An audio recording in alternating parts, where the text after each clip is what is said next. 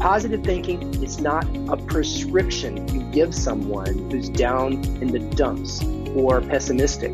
Positive thinking is the outcome of very conscious lifestyle design.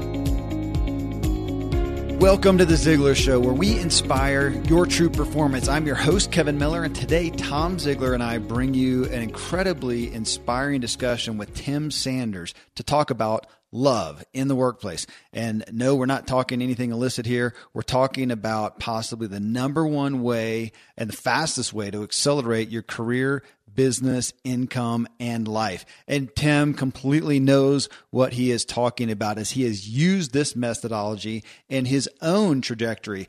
Uh, he spent most of his early career on the cutting edge of innovation and change. He was an early stage member of Mark Cuban's broadcast.com, which had the largest opening day IPO in history.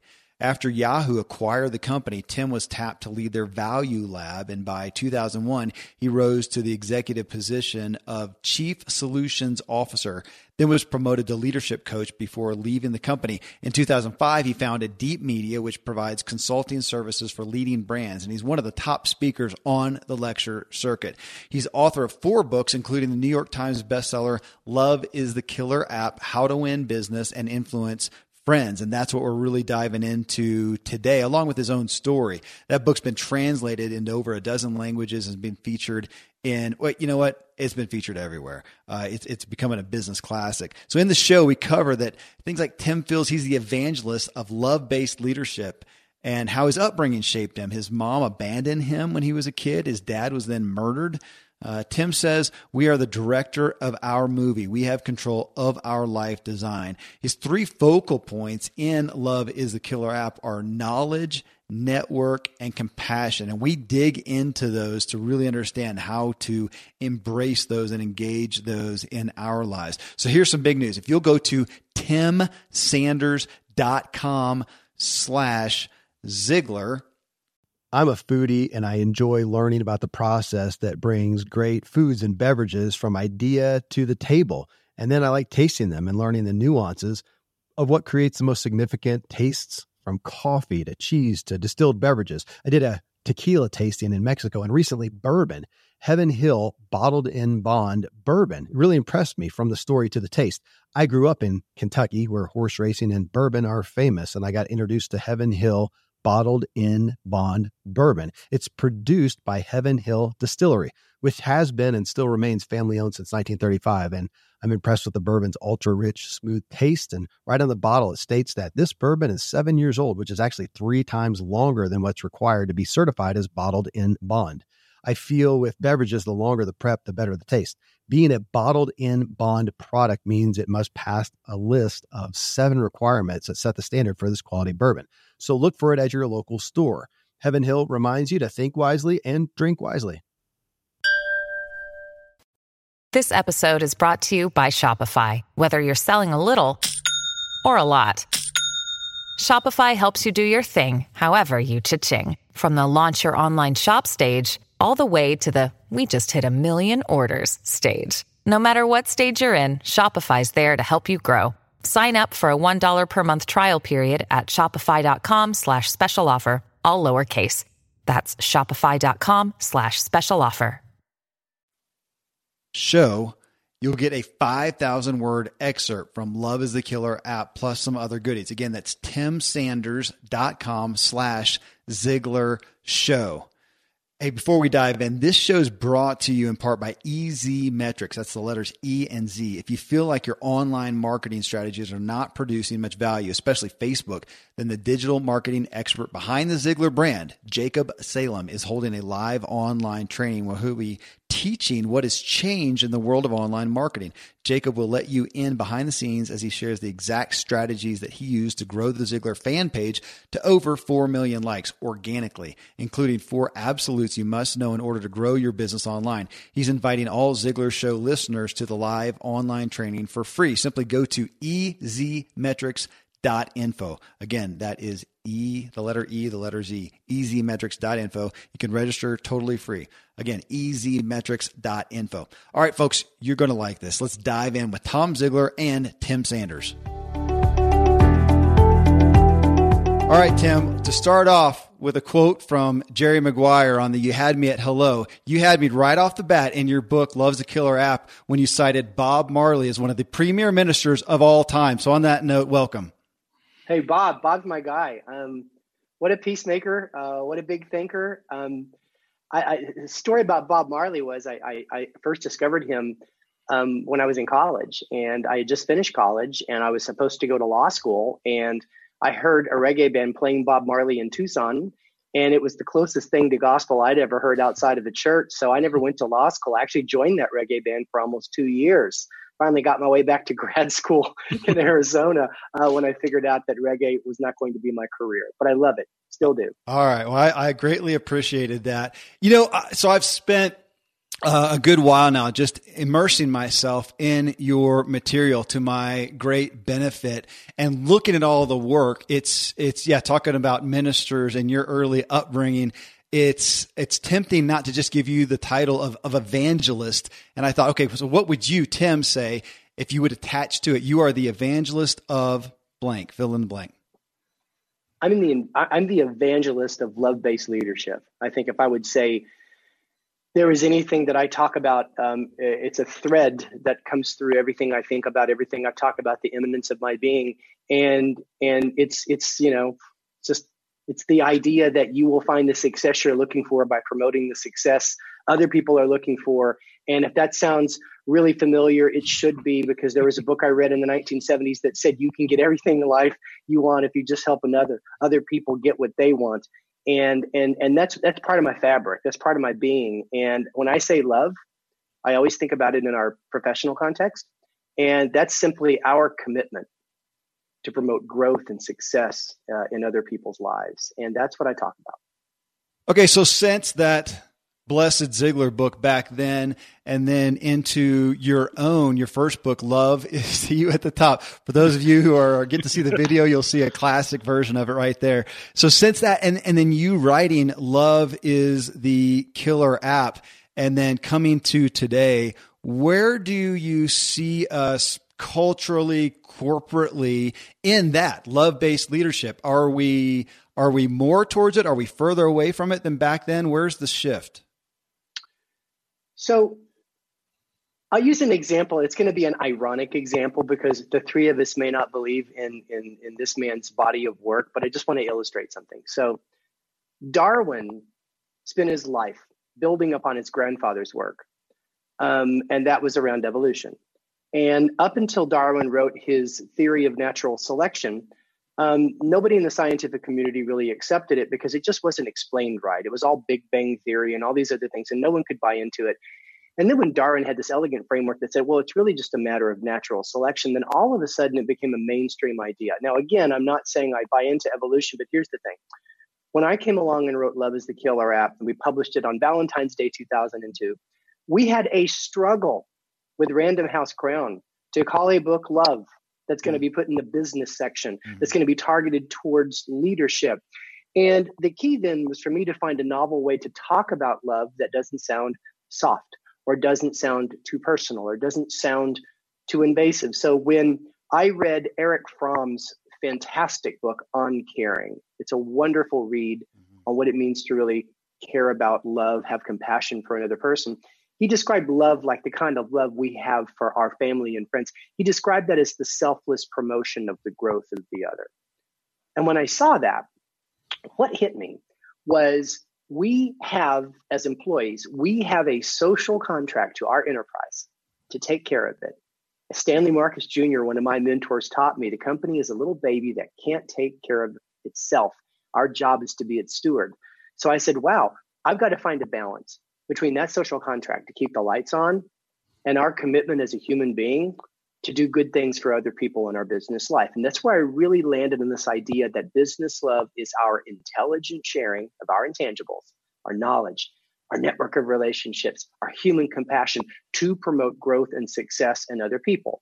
Well, um, when Fast Company ran that on the cover and did a 7,000 word excerpt, and I just talked to Alan Webber, the founder of Fast Company, yesterday, he said that he got a lot of feedback and initially there was a pucker factor of sorts when people hear that word in business. But as they begin to understand that it's about sharing in a really smart way, it's really about the technique of giving with intent, then all of a sudden it became more of a mainstream idea. And then over the years, you see subjects like servant leadership. Mm-hmm. You see landmark books based on real research like uh, Adam Grant's Give and Take, uh, what he did at, at Wharton. And today you see the concept of knowledge sharing from a heart of compassion as being more of an accepted idea. And the other thing I'll just say, and I'll wrap with this, is that I, I tour a lot business schools. I love to go to business schools and lecture whenever possible because they they soundly defeat me, and it's really good, right? Good exercise. It's it's a real departure from my association conventions. I'm kidding, association professionals. But anyway, I go to business schools, and a few years ago, I started to hear about something that was really new to them. And it was based on research, all kinds of research. And it's called the people customer business model. Now, now for you two, you're going to be like, really? This is new? Yeah, it's three years new. If a company with the intent takes care of its people, invests in their development, thinks like a designer about their day to day experiences, treats them like family, then the people that work for the company respond by being more engaged and more thoughtful on the job, especially when it comes to customers. The customer in this cycle responds by being loyal, not only to that person, but more importantly, to the company and accepting companies' new offerings. And it is the virtuous cycle of business. And that is especially true because of the transparency that social media has created. I mean, in Love is the Killer app, I thought search engines were going to bring down the bad guys. I had no idea there'd be this thing called Twitter or Facebook or other vehicles to do the same thing. So now at business schools, it's been taught that it's probably a good idea to care deeply about your people and express that with intent. I love it.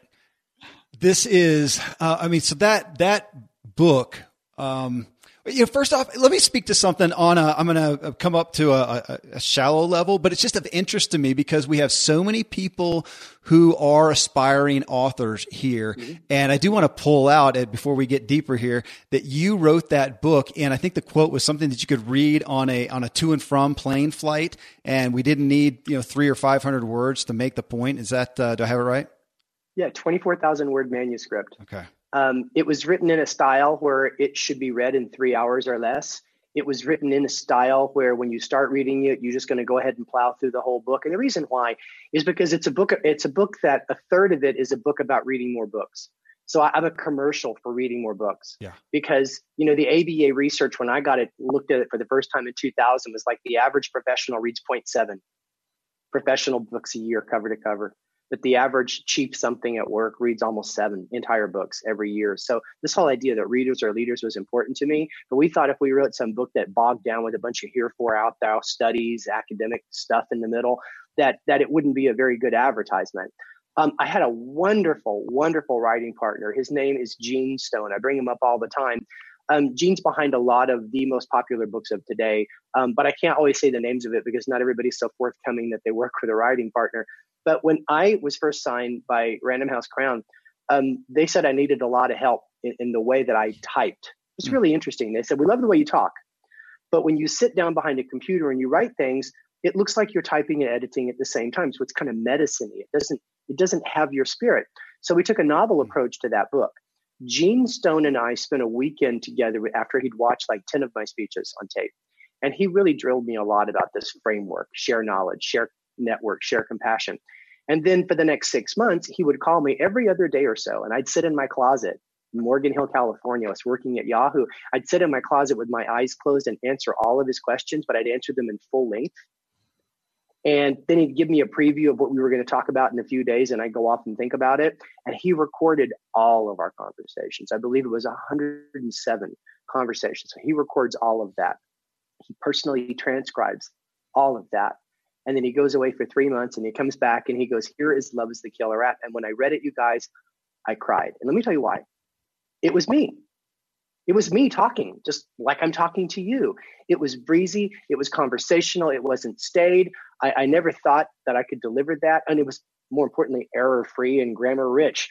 Um, and so that book was a really exciting experience. It wasn't until Today We Are Rich, after much study, And after much focus on journalism style and editing style, that I actually wrote wrote with a computer uh, a full book, and I've done a couple of that way recently. Um, but it was a unique writing style, and I prescribe it to people that I have a conversation with about them wanting to publish a book, and then I have them send me something.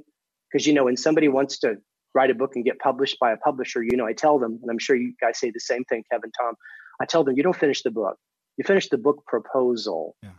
Publishers need a book proposal so they can write a P&L. Nine out of 10 dead deals are dead deals because they can't pencil a P&L. So I'll read their book proposal and I go, oh my gosh, there's a huge disconnect between what they typed and what they said. And usually I'll go back to them and I'll say, have you considered having a conversational partner? Because today, you guys, there's resources like rev.com, R E V.com, that will transcribe accurately an hour worth of audio recorded content for 60 bucks. You can't beat that. So that was a really big aha for me because don't don't focus on your writer's integrity if you're writing your first book because guess what? You're not a writer. You're a first time author. You become a writer like five books later.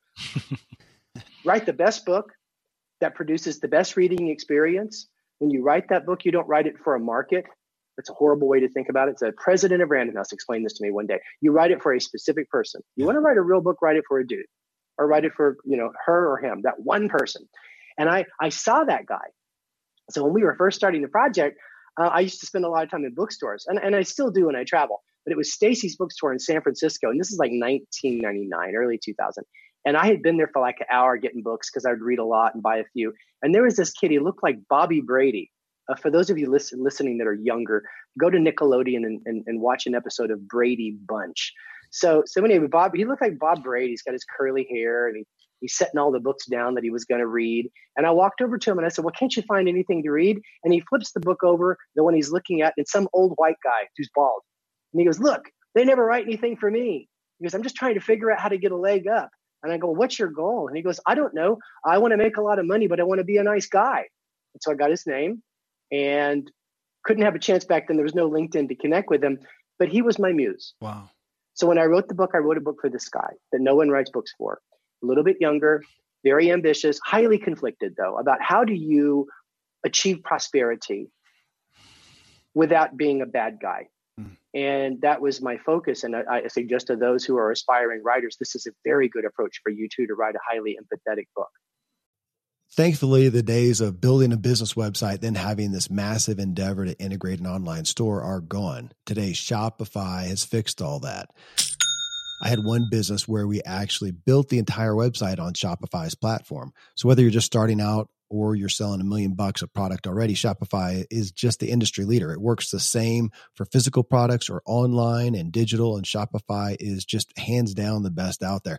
Most importantly, Shopify helps you turn browsers into buyers with the internet's best converting checkout. It's 36% better on average compared to other leading commerce platforms. Getting people to buy is not that hard, at least to the buying point. But getting them to actually give their payment info is, and Shopify is king in that department. They also have top tier customer service, which I think is critical. You can sign up for a $1 per month trial period at shopify.com slash Kevin. That's all lowercase. Go to shopify.com slash Kevin to grow your business no matter what stage you're in. Shopify.com slash Kevin. Most of today, you will be indoors, likely your home or your office. I am as well. Even with my treks out into the woods, I spend a lot of time inside. And we're going to take about 20,000 breaths. According to the EPA, the indoor air is two to five times more polluted than the outdoor air, sometimes up to a hundred times more polluted.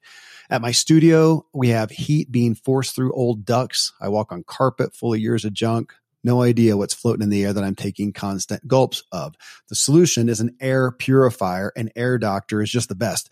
Air Doctor filters out 99.99% of dangerous contaminants and allergens such as pollen, pet dander, dust mites, mold, bacteria, viruses. They do it so it, your lungs don't have to.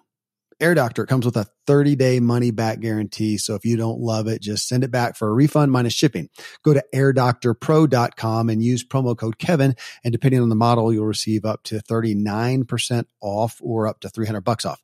Exclusive to podcast customers, you will also receive a free three year warranty on any unit which is an additional $84 value. So to get this special offer, go to A-I-R-D-O-C-T-O-R-P-R-O dot com. Use promo code Kevin, airdoctorpro.com, promo code Kevin. This episode is brought to you by La Quinta by Wyndham. Your work can take you all over the place, like Texas. You've never been, but it's going to be great because you're staying at La Quinta by Wyndham. Their free bright side breakfast will give you energy for the day ahead. And after, you can unwind using their free high speed Wi Fi. Tonight, La Quinta. Tomorrow, you shine. Book your stay today at lq.com. Is that help? I love it. Yeah, Tom. How about you? Same.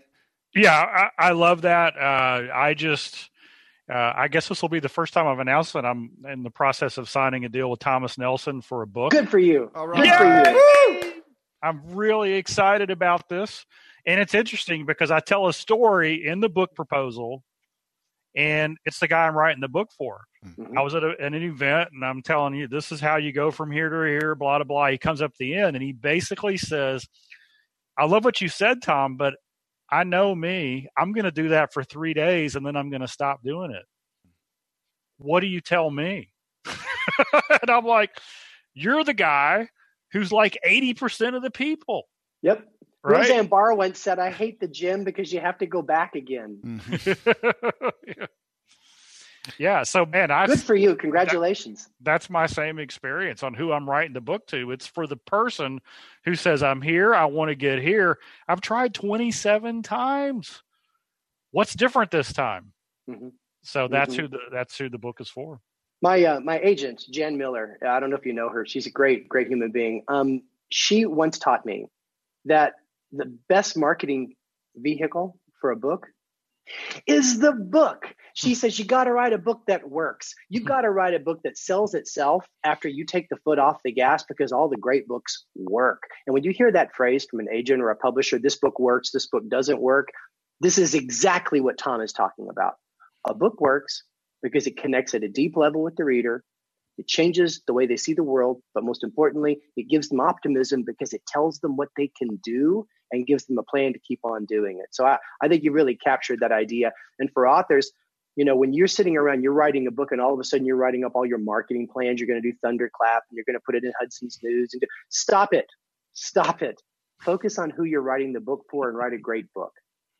Well, I want to ask you on. I, I do want to dig into uh, Love is a Killer app somewhat, but when you talk about connecting with the reader, and you've mentioned story, so much uh, a part of your books is that is your personal story. I got I gleaned as much from your own story and your humanity as the point of the book, or maybe that's what got me to understand and connect with the point of the book. So I, I want to read something that you sent us and ask you, um, you know, from a personal level about it. You said I was raised in a farmhouse in eastern New Mexico, and folks, you'll read about this in in the book in Love Is Killer app. Um, but you said where the main books in our library were Power of Positive Thinking, Think and Grow Rich, As a Man Thinketh, The Magic of Believing, and of course the Bible. In 1976, my grandmother added "See you at the top" that you just uh, shined in front of the video camera a minute ago, and I have to say it changed my life. The book taught me to take control of my attitude, my thought patterns, and how to deal with setbacks in life. And I, and I did have setbacks. I went from short bus Sanders, special education from second to sixth grade, to senior class president, in part because of what I learned from Zig, and I quoted him extensively in my valedictorian ad- address at graduation I in did, man. 1979. That's that's amazing. What, what I what I want you to speak to though is I used to model his haircut, and I've started doing it again recently. You can't see it, but I like it. You need one of the suits. I, want to look like young Zig, man, before I get before I can. Well, you got the glasses. You got the glasses. yeah, baby. So well. So no, I mean that was highly influential. Yeah. I mean, let me tell you what I really took away from um, Zig's work. I mean, really, if I back off and think about it, you know, years and years later, what Zig said is, in so many words, we are the director of our movie. He didn't say that, but he mm-hmm. might as well have said it. I probably said it on his behalf. But we absolutely have control with how we design our life to be a positive and helpful person. Now, notice the order here. It's kind of backwards to what everybody says, right? Everybody says you need to think positive. Zig didn't say that. Zig says you need to lead a life that is designed to generate positive thinking. And what I took away from his work was this Positive thinking is not a prescription you give someone who's down in the dumps or pessimistic. Positive thinking is the outcome of very conscious lifestyle design, mm. decisions that you make, people that you choose to hang out with, investments of your time for either positive or negative reasons. And everything he talks about, you know, from how we think about that that checkup from the neck up, or how we think about dealing with adversity and loss. I keep thinking about it from a design standpoint. Like, how would Steve Jobs think about this? And that is, you you have this perspective that you can look at your little old life with a sense of humility, and if you don't like it, you can design a certain path so that your life will improve. And that fundamentally is is how I how I've really valued his work. Well, I want to ask you something on that. In grow, so you grew up with this in that farmhouse in eastern New Mexico. Mm. So you grew up with these. I mean, these are these are the most influential authors. Well, I was going to say of their time, but I think maybe of today as well. And yet, you didn't just go from there, leave home, and everything was peaches and cream. You had some pretty significant valleys after that? Do you oh, look oh, yeah. at those things? I think a lot of people think, oh my gosh, if I go after and do that, then everything's going to be good. Do you look at them as, no, those planted, did they plant seeds that you were then able to come back to? They rooted to some degree. And even after you went astray or had whatever challenges, you were able to come back to them.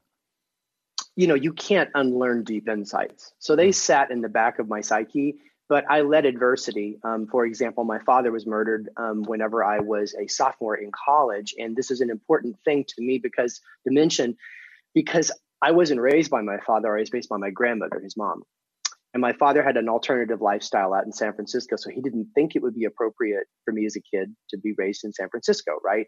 Um, he worked for Harvey Milk, if you guys know who he is, and he was part of that whole scene in, in San Francisco in the 70s and in the 80s, or well, 70s for for that matter.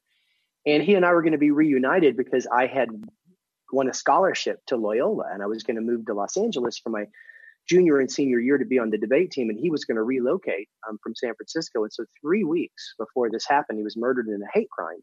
Mm. And, and, and I found out everything at once and it was devastating. And I remember Billy, who was a very big prayer warrior, when I got to the house that day, she's trying to gather me up and say, listen, we need to pray about this. And, and I got to say, um, at, in that moment, I rejected my faith. It, it's it's so hard to go back and look at why would you do that when you spent so much time studying and and, and being in church and, and all it happens. So so i rejected my faith at least for a moment. And i certainly rejected a lot of the isms uh, that i was raised to believe early on because my father was raised the same way and look what happened to him. And and i got to tell you i went from moving forward to moving sideways. And what i mean by that is success isn't a destination you get to. What I've learned in these 55 plus years on, uh, on the earth is that success is merely a direction, and that direction's forward. But when you lose connection with your faith and you dismiss the deep insights that you've been given, you will move sideways in life. And I did for the next 10, 11 years. I'm like one step forward, one step back, and everything that I did. I just wasn't my best. And I certainly wasn't doing the best for my family. And one day, I got to say, like 1996 or 1995. I'm laying in bed and I'm reading a book, and it's Napoleon Hill, which I'm rereading again. And he talked about, you know, go back to a time in your life where you were loved and you were wanted and you were cherished. And he says, bathe yourself in those feelings, and your present difficulties will disappear. And I thought about the idea that you know Napoleon Hill taught people during the Great Depression um, how to be champions and how to think about being champions. And I was also reading Covey at the time, and the two kind of met together. And I remember sitting up in bed and thinking to myself, my son deserves a champion, right? We're living check to check. He deserves a champion, father. My wife deserves a champion. So I call Billy, my grandmother, a couple of days later. And I say, listen, mom, because I called her mom. I said, I want to go back to that that senior class year. You know, that I was on top, a state champion in debate, um, senior class president, you know, out of special ed. Never, you know, it was such a great story. I want that guy again because I'm not that guy again. So she really smart. She says, well, she says, you, you sound tenderhearted. You sound ready. She says, so let me ask you a question. She asked, what are you not doing today that you were doing back in the day when you were on top. And I tried to be glib about it, but she pressed me like Yoda meets Dr. Phil. No, What are you not doing? And then I begin to realize I'm not studying the right words. I'm not devoting myself to helping people every single day. I don't have a mentee. I used to always mentor people when I was growing up, especially bullies, because I was bullied so much. You can imagine coming out of special ed and going to regular school in the seventh grade after skipping a grade. She taught me that the, the reason they, they bullied me is because I didn't love them enough. In fact, no one loved them enough. And so she taught me to mentor those with the greatest difficulties. And I did it. I always had a bully I was trying to help. I, I'm not saying I did their homework. I gave them counsel about how to get out of reform school and, and come back and do something with their life. And I wasn't doing that. And I wasn't reading voraciously. I, I wasn't hanging out with the right people. I wasn't going to church. You, you get it. And, and so as I realized, it was my own doing there was going to be no magic thing that was going to happen, no bolt of lightning from the sky that was going to all of a sudden, you know, make me that guy again. I realized I had to go back to what I was doing when I was on top. And over the course of the ensuing years, when I talked to people who I knew from my past and they're like, man, I'm really, I got to get back to that era, I always ask them the same question. And it's a question for coaching uh, that I recommend people ask all the time. You know, people to take a hard look at their success moments in their past and ask, you know, what's missing? What's missing in my current situation? Hey, friends, I hope you're getting value from this show. We've got some incredible stuff coming up from Tim. I want to remind you again if you will go to timsanders.com slash Ziglar Show. He has a special page set up just for you, just for folks listening to the show. You get a 5,000 word excerpt from Love is the Killer app, plus some other goodies. And that is being provided straight from his publisher. So just a great gift that he is giving us. If you're getting value here, again, please give us a high five. Go to iTunes and leave us a review. Real quick before we dig back in, we got a couple great services I want to let you know about. First is Zip Recruiter. If you're hiring, you've got to know where to post your job to find the best candidates. Hiring can absolutely be easier. That's what Zip Recruiter does. It's more streamlined, less time consuming. So even when you're busy, you can still be smart about the way you hire. You know quality hires keep your business moving forward, but you also know it can take a lot of time to find the right candidates for the job. So with ZipRecruiter, you can post your job to over 100 of the web's leading job boards with just one click. And then ZipRecruiter puts its smart matching technology to work, actively notifying qualified candidates about your job within minutes of posting. So you receive the best possible matches ever. Unlike other hiring sites, ZipRecruiter doesn't depend on the right candidates finding you, it finds them. 80% of employers who post on ZipRecruiter get a quality candidate through the site in just one day. No juggling emails or calls to your office. Simply screen, rate, and manage candidates all in one place with ZipRecruiter's easy to use dashboard. So right now, you guys, Ziglar listeners, can post jobs on ZipRecruiter for free. Just go to ziprecruiter.com slash Ziglar. That's ziprecruiter.com slash Ziglar. Again, it's totally free. You can try it out. Go to ziprecruiter.com slash Ziglar. And next, this is one you're all going to love. You've been hearing about Book Bound by the Sea, and you're hearing about it because we know so many of you would like to write a book, as you should. Zig Ziglar was so well known for telling everyone you have a story and something to offer, and the world needs it. Please write a book. So, one of his proteges and a primary personality here at Ziglar, my often co host, Michelle Prince, puts on this event, Book Bound by the Sea. It's a renowned event. So, if it resonates with you to hear things like, hey, I want to write a book, but I have no idea where to start, I'd like to leverage what I already know to be the expert in my field. You know, I want to be a, uh, make a difference by sharing my story. If that sounds like you, that is what Book Bound by the Sea is about. Uh, it's a three day, one of a kind workshop. It empowers individuals just like you and me to write, publish, and market their books. It's held in Captiva Island, Florida, so you get a great vacation as well as the event. It's helped hundreds of authors get their stories out of their heads onto paper and into the hands of those who need it most. And uh, you can do it, folks. I mean, you really can. The Bookbound experience is again fully led by best-selling author, Ziglar motivational speaker, and publishing expert Michelle Prince, who teaches everything you need to know to write, publish, and market your book. Your story does matter. So don't put off writing that book another day. The world needs to hear it. Register at bookboundbythesea.com. Stop dreaming about becoming a published author. Make it happen. Bookboundbythesea.com. And yes, tell them that you heard it from The Ziglar Show. Well, talking about hard moments and reading your story brought me to I don't think I've ever asked anybody this this question since it came up to me. It was actually in show 483. It's not that long ago. We interviewed Rabbi Evan Moffic, and he wrote mm-hmm. the book The Happiness Prayer. The number one step he had in his 10, 10 steps, 10, he was going to call the book the second 10 commandments, and his uh, publisher didn't like that either. But uh, in that, number one was to honor those who gave you life.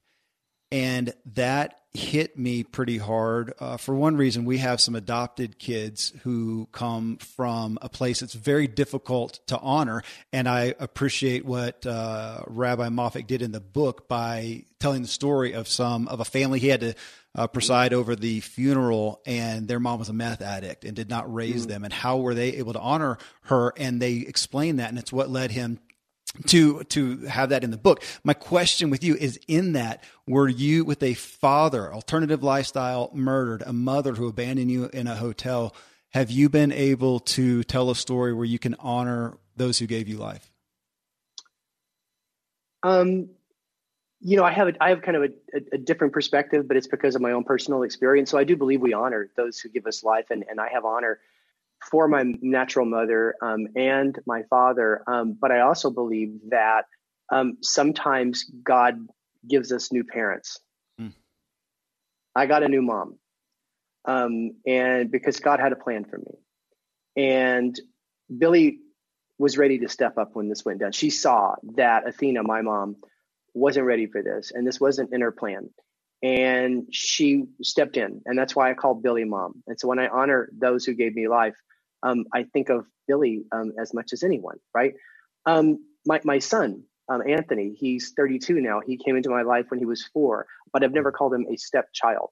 Mm-hmm. Um, he honors me as if I gave him life because probably, if you think about it, cumulatively, sort of did.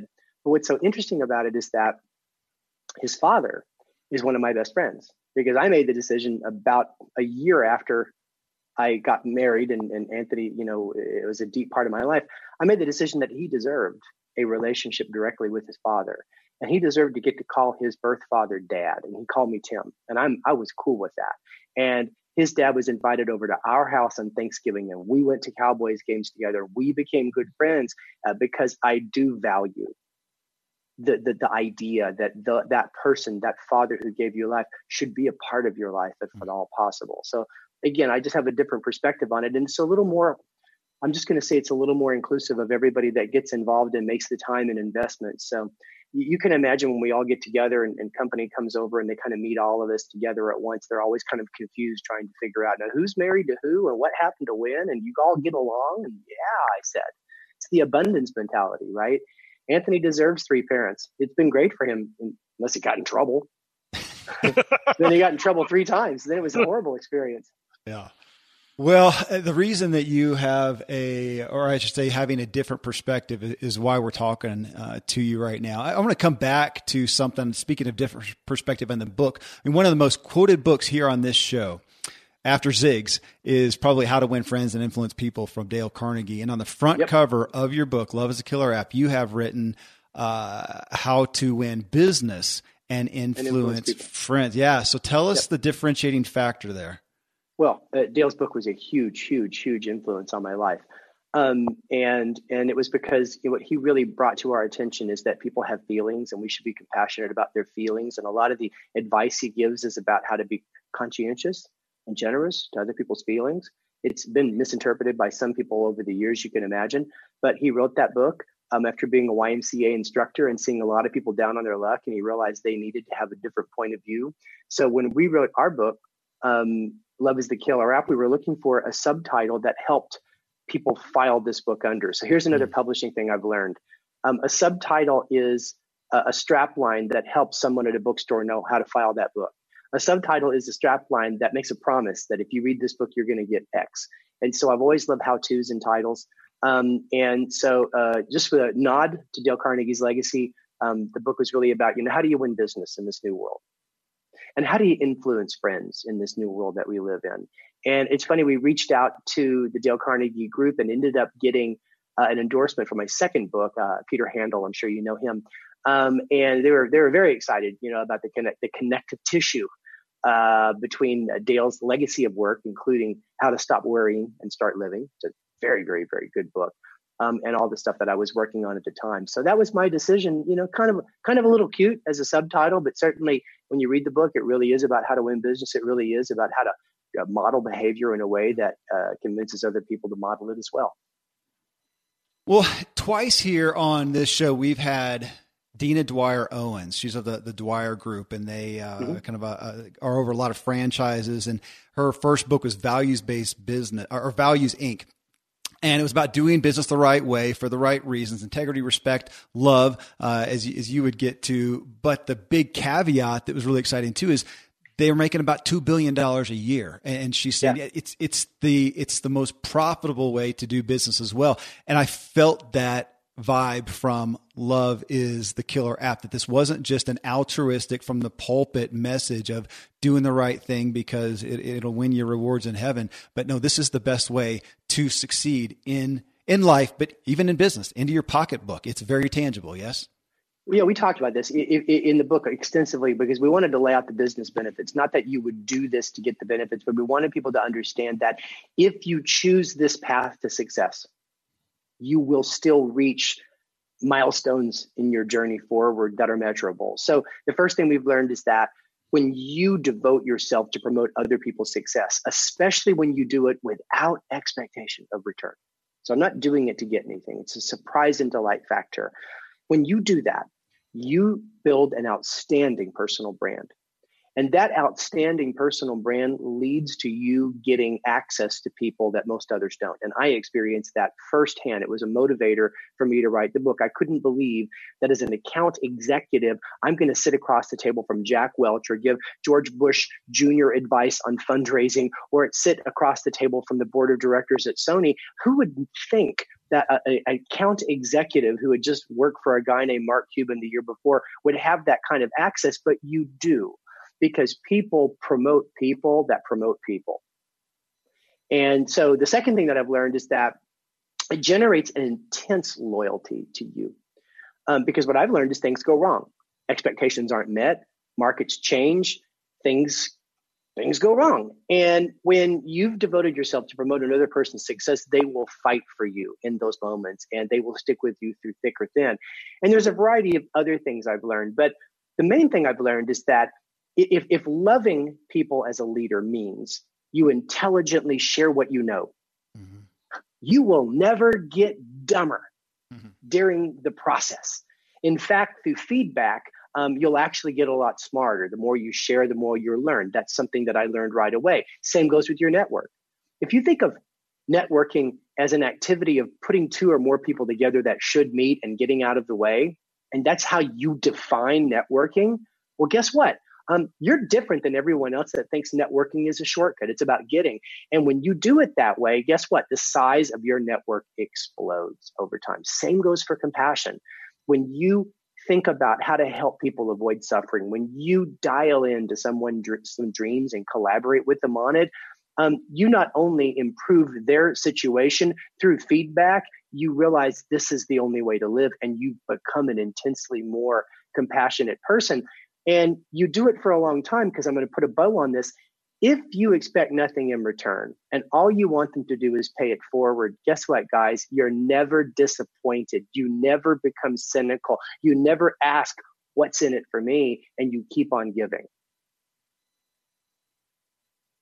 This, uh, this piece of it on that it again I, am so i love that the overlapping messages we have from some of our guests when we interviewed Shaunti Feldhahn. She has the kindness challenge and she mm-hmm. talked again, your book just brought me the wisdom of it to, to some of these other messages as well of a God repeating himself, I'll say, where it was not so much about the end result. That's what blew me away that I've always, you know, I've always felt like you do that. Yeah, it's the right thing to do, but you are hoping for an end result, which yes, we're talking about that happens, but it also is worthwhile just for what it does to you. And I feel like your yes.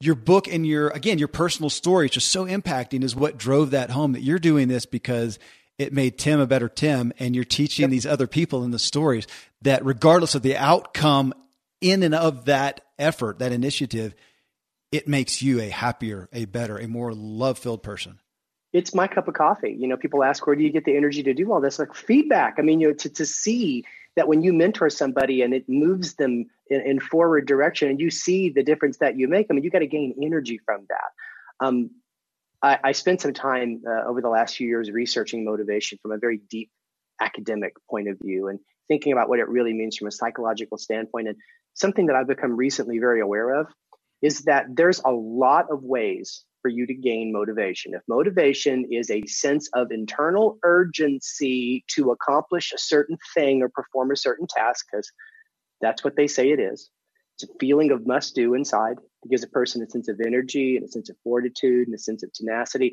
If that's what it is, guess what? You can get motivation from bad places. And sometimes it's more powerful than motivation from good places. You can be motivated like some athlete with a chip on your shoulder, which, by the way, I tell people that's a really bad idea for you unless you're having physical contact on the playing field of life. Yeah. Right? Unless you're a Spartan, it's not a good idea. So here's what I've learned in the research your source of motivation has real consequences. Your brain needs support, and new OLLY Brainy Chews are a delightful way to take care of your cognitive health. Made with scientifically backed ingredients like Thai ginger, L-theanine, and caffeine, Brainy Chews support healthy brain function and help you find your focus, stay chill, or get energized. Be kind to your mind and get these nootropic chews at olly.com. That's O L L Y.com. These statements have not been evaluated by the Food and Drug Administration. This product is not intended to diagnose, treat, cure, or prevent any disease. Another day is here, and you're ready for it. What to wear? Check. Breakfast, lunch, and dinner? Check. Planning for what's next and how to save for it? That's where Bank of America can help. For your financial to-dos, Bank of America has experts ready to help get you closer to your goals. Get started at one of our local financial centers or 24-7 in our mobile banking app. Find a location near you at bankofamerica.com slash talk to us. What would you like the power to do? Mobile banking requires downloading the app and is only available for select devices. Message and data rates may apply. Bank of America and a member FDIC. When you need mealtime inspiration, it's worth shopping Kroger, where you'll find over 30,000 mouthwatering choices that excite your inner foodie. And no matter what tasty choice you make, you'll enjoy our everyday low prices, plus extra ways to save, like digital coupons worth over $600 each week. You can also save up to $1 off per gallon at the pump with fuel points. More savings and more inspiring flavors make shopping Kroger worth it every time. Kroger, fresh for everyone. Fuel restrictions apply on your spirituality and your psychic state of being, just like your source of human energy has real consequences. If you get your energy from Coca Cola and Skittles and potato chips, you're going to get a burst and you're going to have a crash and you're going to have health problems. I've learned that people need to gather their motivation from a positive place because bad energy um, is bad for the engine. So I chose love. So I get all my motivation from the idea that I want to improve my technique every day so I can help that next person I meet move forward. My motivation is to every interaction, I want to bring a gift. And then I just really bask in the difference that I feel like I'm making in their lives, but it's unspoken because that keeps the magic going. So, you know, what I, what I tell people all the time is choose your motivation, be conscious about it. Because if you don't choose your motivation in this wild and wacky media driven world we live in, it will reach out and grab you. And it may be the scarcity mindset. We're really low on the old Maslow's pyramid. It may be anger. It may be fear. It may be jealousy. It may be the desire uh, for pleasure or the desire to accumulate things. All of these are bad sources of personal motivation in the long run. And so that's why I choose love because it's good for my spirit and it's good for my health. So, so here's uh, just a follow on to that. One of the things that I, when when people say, "Hey, what's the key? What do we need to do?" I have a real simple uh, statement, and that is, uh, the fastest way to success is to replace bad habits with good habits. Mm-hmm. So, as you were researching motivation, what are some myths or misconceptions about motivation that are actually bad habits? Maybe just a couple And what are some good habits that anybody can pick up to do that they may not think about? And and I love when I think of habits, I think of termite size things. So a termite, you know, dad said that hurricanes and tornadoes get all the publicity, but termites do so much damage. I mean, billions of dollars and they take little bitty bites. So what are some things that people do? Oh, I'm going to do that. That's going to get me motivated. And it really has a long term down effect, right? Versus, I think if we get yeah, so so here's the some of the things I've read that I think might be relevant to this. Uh, that's a really good question, Tom. So um, I think a lot of times we make motivation a matter of internal talk when it really is a matter of external talk. It really is a collaborative situation. So I get my best motivation in my conversations with my wife and my conversations with God, my conversations with people that I confide in in my mastermind group. Okay. I don't get it standing in front of a mirror saying, Tim, you can do it, and people like you right? So so self talk versus other talks really really a, a, a misnomer here, and, and it's because it's a, a, very easy device for a lot of authors and speakers to use. You know, have that conversation when you're brushing your teeth. I can't tell you how many times I've heard that. I believe we should be intentional about where we get it. We should have a sense of perspective about where it's coming from, but it's in dialogue that gives us our motivation. The second thing I find is that we have to be motivated for the right reasons. So, what's your why? You know, to think of Simon Sinek here. Um, are you motivated to get a thing? So are you motivated to get that car? Or are you motivated for your son to go to college? That's a really important distinction. Like when I sat in bed that day in 1996, I wasn't saying, wow, Napoleon Hill's right. I need to be a champion so I can drive a Cadillac. And so I can have a McMansion. And so I can wear a nice suit from Neiman Marcus instead of going there and buying a t shirt instead. Um, I didn't think any of this. things. You know what I thought, you guys? I want Anthony to go to a good college. He deserves it. And I thought about things that I believe I would be blessed for intending. So I think that our goal should be something that we could brag to our son about later. Um, and here's the last thing. Um, the, the, the biggest thing I see in motivation that really rubs me wrong is this chip on shoulder thing. When you say, I'm going to take all these critics and I'm going to show them. On the one hand, NLP experts have said, well, that's a really good reframing technique, right? So you're taking all the critics and you're stuffing it in your pipe and using it as motivation. It's a cancer. It's a cancer to give, as Jon Acuff, my buddy from Nashville, would say, to give your critics PhDs like that. No, I'm not going to let some random person's negative sayings about me be the scriptures front and center in my psyche as I move forward in life. Having a chip on your shoulder, uh, the researchers would say, only works in military or battlefield sports like football or hockey, seriously. And that is because of the element of danger and fear. Now, the reason you see a football player say, Well, I'm going to take all this negative, I'm going to make it, I'm going to run through that thing, I'm going to get hit, and it's because they're overcoming fear. And most of our lives, that is not what we're having to motivate ourselves for. We're having to motivate ourselves to learn and get things done and do hard work. And there's no fear factor involved. There is a purpose factor involved. So if I were to tell you, Tom, the one thing I would discourage people to do is to be motivated by, quote, showing them. Hmm. Love That's it. such a negative way to think about it. Who are you going to help when you're showing them?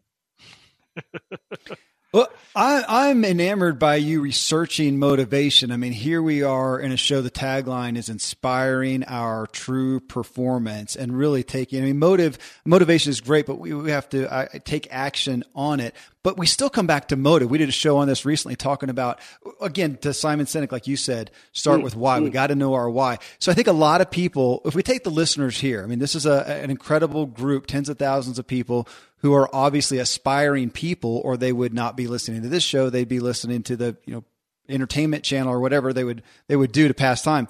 So they're here aspiring. I think most of them would say they have a desire for more. Hopefully they yes. would say they have a desire for something specific. They're aware of motive, but I think we all to some degree have certain things we would like to do. And yet a month goes by, a year, a year goes by, five years go by. And obviously the, the testimony would be the proof is that apparently their motive, our motive, my motive is not big enough because I have not done XYZ. And how do you make that bigger. I, I don't know if that's uh, the holy grail question or if you have something towards that. Well, uh, I'm such a geek about etymology. The history of words so important, you guys, right? Because the, the history of the word is like the operating system for a culture. Yes. So um, I think about when we first started using this word motive, it, it, and it came from um, it was a kind of a combination of traditional English, late 19th century, uh, and Middle English, and it really meant just desire, and motivation meant general desire. So, so, so a motive was like your specific uh, desire to accomplish a thing, and to have motivation is to have a general feeling of desire to accomplish a certain sort of thing. And, and I think that's really important for us to understand that the active word here is desire, and the active target is a goal right? So you desire to accomplish X. And you notice I use the word accomplish, not accumulate. Mm-hmm. Right? So so you know th- that's where motivation has as we say in technology terms the ability to fork. There can be positive motivation, there can be negative motivation. There can be generous motivation, there can be selfish motivation.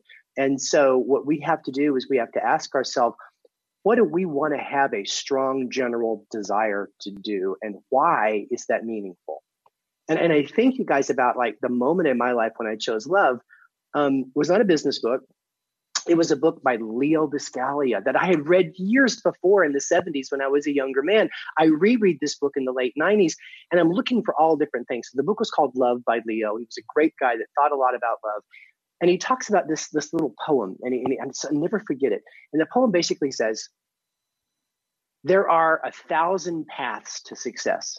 There are so many ways that you can become a successful person. But I ask you this: Does your path have a good heart? Hmm. Because if it does, then it's a good path. And so that became kind of the beacon for me as I thought about the general desire I wanted to have in the world and what gave me energy and enthusiasm and all those modern things we talk about in motivation. And that's a challenge, you know, I give listeners like, does your path have a good heart? Don't fool yourself. There are thousands of paths to success, including stealing and lighting, being a bully to other people. But if you choose a path with a good heart, your motivation will feed upon itself because you will see in your feedback what a difference you're making in the lives of others. And that's going to be the difference between you and those that choose a different path. Well, this, what, Tom? Oh, I, just, I see the wheels know, going. I, and I've shared this many times on on the show, but what you just said, I get a mental picture of dad in his 70s coming home off the road, three engagements, mm. and you know, his countenance is lit up. Physically, his shoulders are drooping. You know how that mm. is when you travel yeah. city to city to city. And just imagine doing that when you're 75, 77. Mm. And I used to think to myself, how can dad at that age be so emotionally full and physically drained at the same time? And then I thought about it. it it's because of three things. Number one, in preparing for the presentation to benefit other people, he's filling himself up. Mm-hmm. Number two, when he speaks it, he sees the audience and he hears the message himself. So that's the audible part of a dialogue because you're yes. in a sense when you're in front of the room, you're having a dialogue. And then one on one when he's done, this is the third phase of it, the feedback of somebody saying, Hey, I read your book 20 years ago and it oh, changed, oh, yeah. changed my life. And so the good path, and I look at dad's life and what you just said sums it up. I mean, it's just that reality that, and and the other story around Dad is that at the end of his speaking career, when he was doing the interview, we were worried because his memory was short if he was coming across right. And a right. psychologist we asked to evaluate it, they came up to us at the end and they said, "Look." And this was one of the giant get motivated events, and I know you probably went to a few, right? Mm-hmm. The, the, the psychologist said, "Look, the greatest speakers in the world were here uh, world leaders, uh, celebrities, speakers. But there was only one man in the room who was there for one reason and one reason only, and that's because he loved the audience. He loved the people there. You have nothing to worry about. And at the end of the day, when physically we're failing and when things don't go right, if the motive is love, it just works out. I mean, there That's is right. right. It just it. I don't know how to explain it, but it works out. No, it does. And and you can't lead people that you don't love because they know. And when that audience saw his countenance, they knew that he loved them. And that opens their mind up. Uh, Dr. Donald Broadbent, United Kingdom, had this theory called Broadbent's filter, because you know teachers always name a theory after themselves. But basically, Broadbent said that the human brain is always evolving, and many times it evolves to avoid depression or damage. Right. So he said that at the time. This is like when he started research in the 80s that people in London were being accosted for their attention like dozens of times a day by somebody, the guy selling newspapers, the trolley cars. And he said that his research says that we're building a denser and denser filter um, to um, either ignore, disbelieve, or not hold on to information coming at us. And he predicted there will be a day in the future where 100 times a day we'll be accosted for our attention. And he said that filter will be so dense, it will be a miracle anything gets through. But he identified that there is a velvet rope around the filter called the amygdala, the emotional seat of the brain. And when people express to us that they care about us and they connect with us through vulnerable storytelling, it activates a part of the brain that can hijack all thinking and go around that filter. And Dr. Broadbent concluded with the wonderful idea that the shortest distance between two people, an important idea, is a warm connection. Hmm. So, so you know, when I think about what made Zig so special, um, is that he did think a lot about why he loved his audience, and they could feel that, and it caused them. I would be willing to bet it caused them to remember, believe, and act on significantly more of what he said than most of the other people um, that spoke to them that day. And I'll say one more thing that my buddy Brian Palmer, who I know you know him from the speaker world, so he's a very famous speaker agent. So he booked Zig on several things, and he used to say that something to the effect that Zig Ziglar worked the back of the room like to shake hands and meet people. He he worked the back of the room better uh, than a preacher trying to build a new church. I mean, he really did stick around in the back of the room, not to sell books, not to swap business cards, but to engage with people. Um, and and he soaked it up. So it's definitely part of my method of operation too.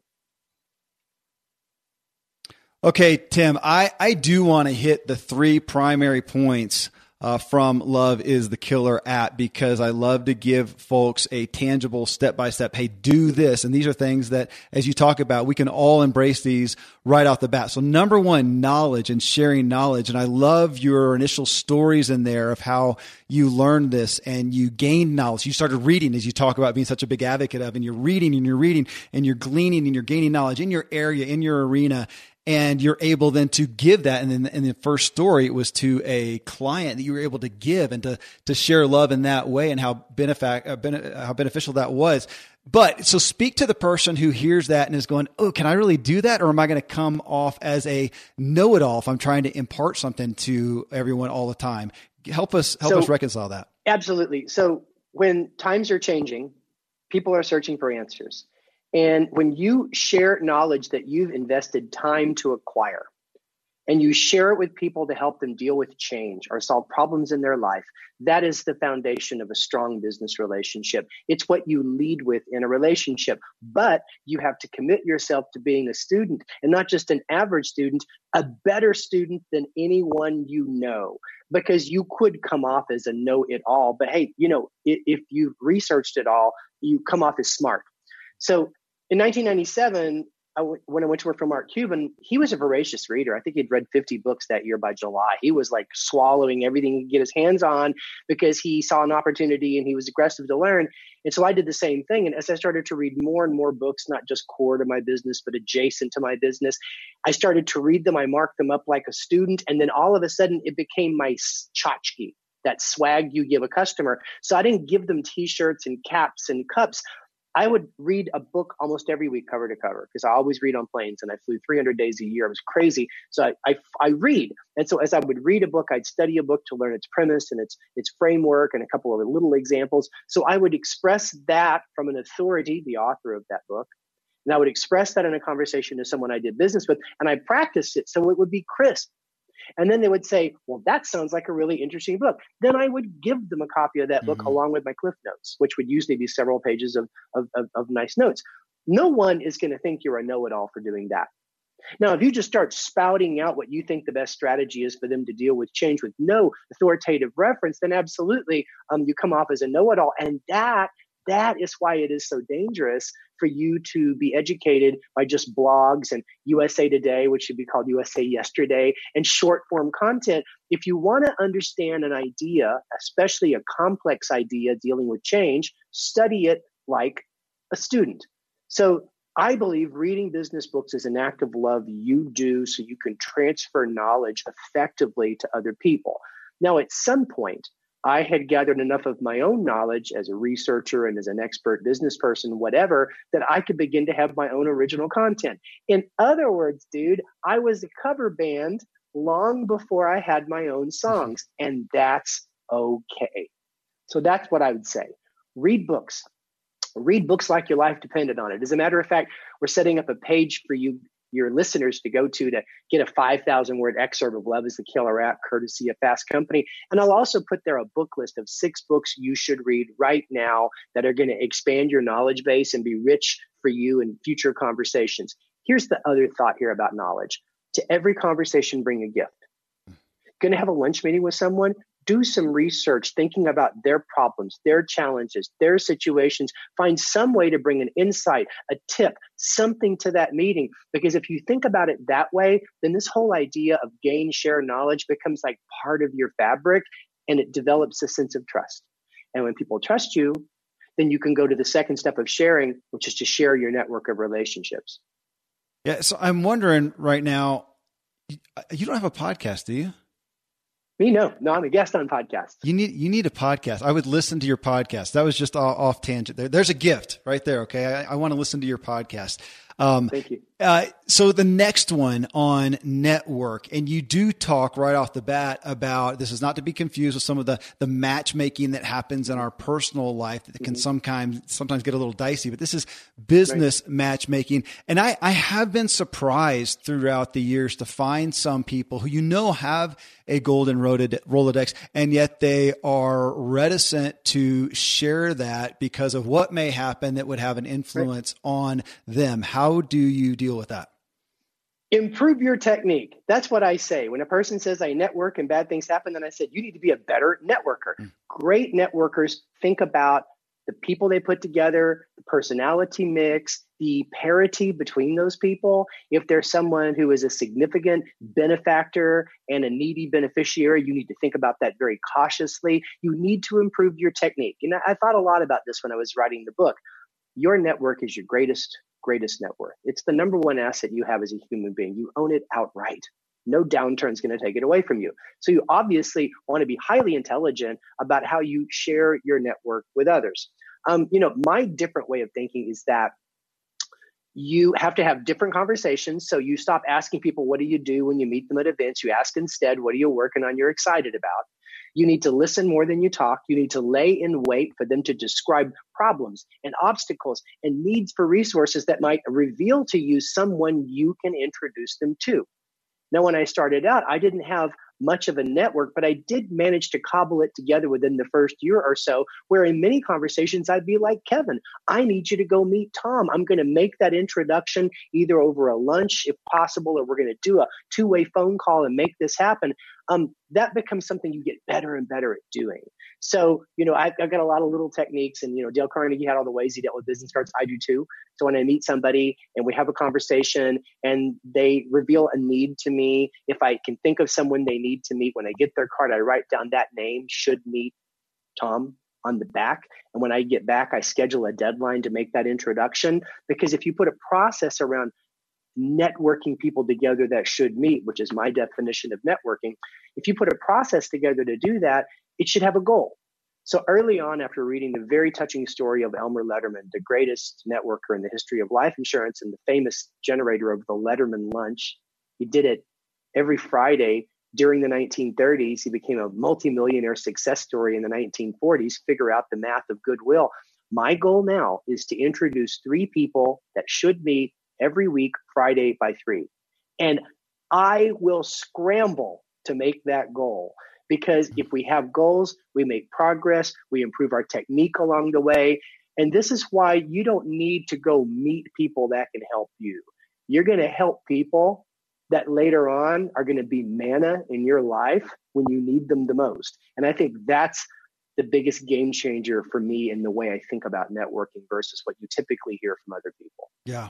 Yeah, uh, it was powerful in the book. And again, folks, as we talk through this, go get the book, devour it, study it, and uh, don't leave home without it. The, the next one is compassion. And I'm going to come back full circle. We actually started, and you talked about this in regards to your publisher who was reticent to have the word love in a business book. So I'm curious about that because the five love languages, Gary Chapman, uh, a great sure. book, one of the best sellers of all time. And yeah. he got word that people were using that in a workplace scenario and just changing the verbiage a little bit, which led him to write yeah. the uh, the five languages of, of appreciation in the workplace. He did that with yeah. uh, Dr. Um, Paul White, who we interviewed a while ago. But great book, love that. However, I do hear you saying, no, no, just keep the love in there. Keep the love. In. And you've hmm. done that with such great success. So I don't want people to discount that because they say, I know it, I'm just not that kind of per, I'm just not that kind of person. You were when you were a kid. Then it got all covered up by managers that told you you're too nice. It got uh, deterred by situations where maybe you said something and people treated you a little bit differently. You don't love people because of who they are. You love people because of who you are. And you can use whatever words make the most sense to you. But what I want you to express to those you depend on, leaders, I want you to express that you care about them, you love them, you're accountable for their success. I coach. I had a, I had a gig yesterday in Palm Springs. They asked the same question. The guy's like, "Well, I, saying I love you is just not my style. Anybody that knew me would know that's a real break from my style." And I'm like, "Well, well, like, what do you say to somebody who becomes a real buddy, not at work, just in your life? that He golfs a lot. So, what do you say to one of your golf buddies, like when you really care about him? And he's like, Well, I say things like, I'm really cheering for you, man. Well, that's it. That's your expression of love. But I want you to figure out what's natural to you. And I want you to have the courage to say it. And because when you tell someone, I care about you, I am committed to your success, I love you, you're painting yourself into a positive corner. And you're creating a model for the future of this relationship that you will be held accountable for. And that's why we can't just like think it up here.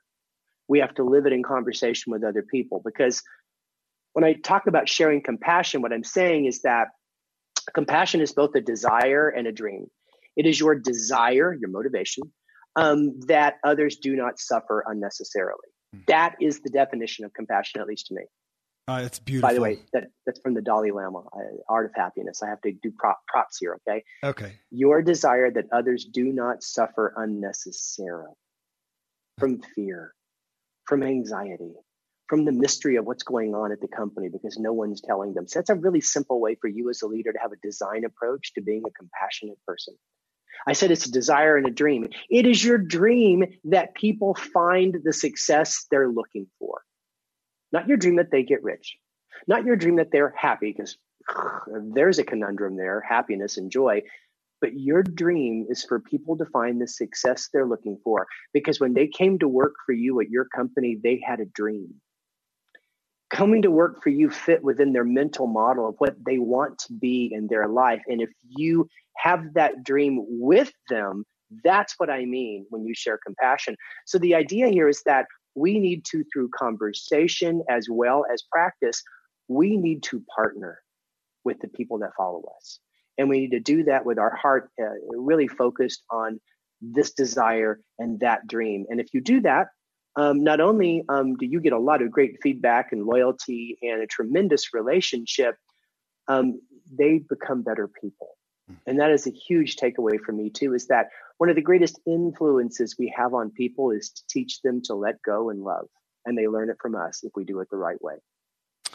That would be a perfect place to stop, but I'm not going to. I have one more question. Okay.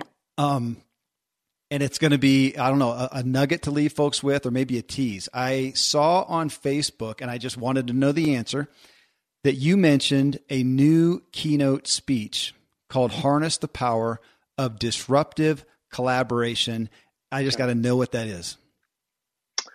So there's two kinds of collaboration. There's sustaining collaboration. You have it in the silo. It's all about preserving the status quo. There's a crisis. You talk to your boss. You keep it all secret. And then there's disruptive collaboration. That's where you think outside the lines. and you talk to people that you normally would never talk to. A disruptive collaboration example, I love this one, is the two Steves at Apple the designer marketing guy, Steve Jobs, and the geek tinkering guy, Steve Wozniak. In the history of the homebrew computer club in the Silicon Valley, no pair designer geek had ever teamed up like this. Traditionally, they can't stand each other.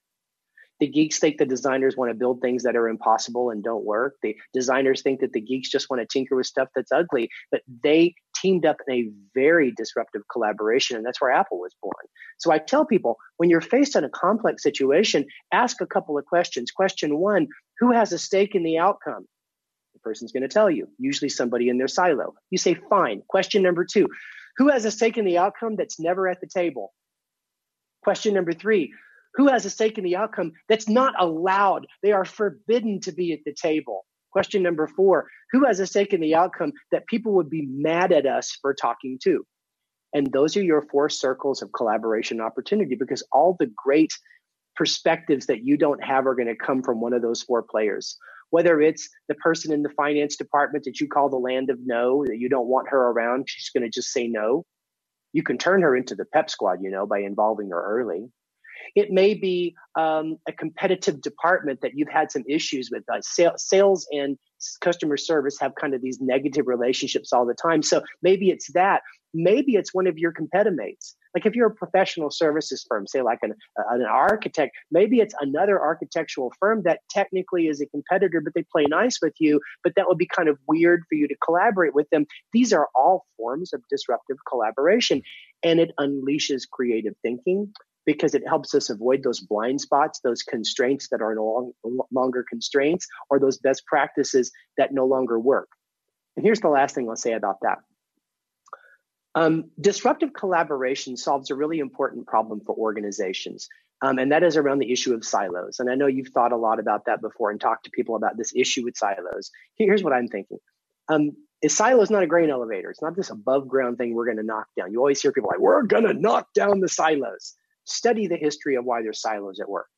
Silos started out in the military when they began to first have budgets where different armed forces would compete with each other for budget. Well, that's what happened in corporate America. Um, as long as we have budgets and objectives, we will build silos to protect and hoard. And those silos are underground, just like a missile silo, and they're hardened from outside attack. What I've learned is that disruptive collaboration can build underground tunnels between the silos. I work with organizations that have leveraged disruptive collaboration to take a siloed organization and turn it into a web of power. And I think that's the promise of this approach to problem solving at work. Are we going to see or hear more of that message somewhere in the yes, coming future? absolutely. Just okay. visit timsanders.com. Right. Hey, I mentioned to you I set up a page just for your listeners. It's timsanders.com front slash Ziglar. And on that page will be a, a 5,000 word excerpt of Fast Company. On that page will be a way for you to contact me. I want to hear from you. And there will also be a list of recommended reads for you there as well. Ah, oh, beautiful. Thank you so much, Tim. Thank you for being here, giving us your time, your message, your story, your heart, and most of all, your love. We feel it. Absolutely. Thank you for the opportunity. I can't tell you how much I appreciate it. Well, friends, that was just rich. Again, don't miss this. Go to timsanders.com slash Ziglar Show to get your 5,000 page excerpt. It's really enough to get the real meat of the book, Love is the Killer App. Again, straight from his publisher, plus a couple other goodies there. And uh, if you want to give a love offering to Ziglar, please go to iTunes and leave a review. Coming up next in show 502, I'll take you behind the scenes to Tim Sanders' life as we walk through the seven spokes of the Ziglar Wheel of Life and hear what Tim's daily habits are to keep him healthy and thriving. And, folks, thank you for walking with me as we inspire our true performance together.